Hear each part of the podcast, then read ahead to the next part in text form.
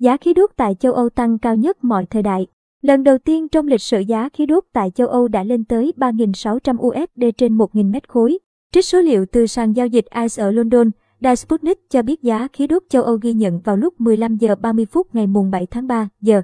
Việt Nam đã đạt 3.600 USD trên 1.000 mét khối.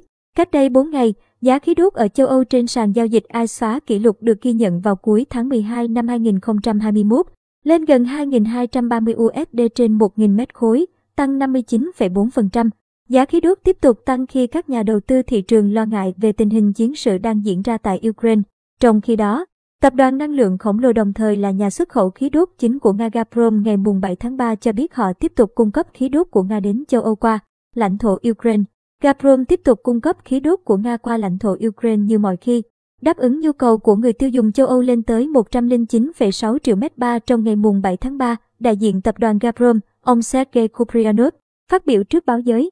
Châu Âu nhập khẩu khoảng 40% lượng khí đốt tự nhiên từ Nga.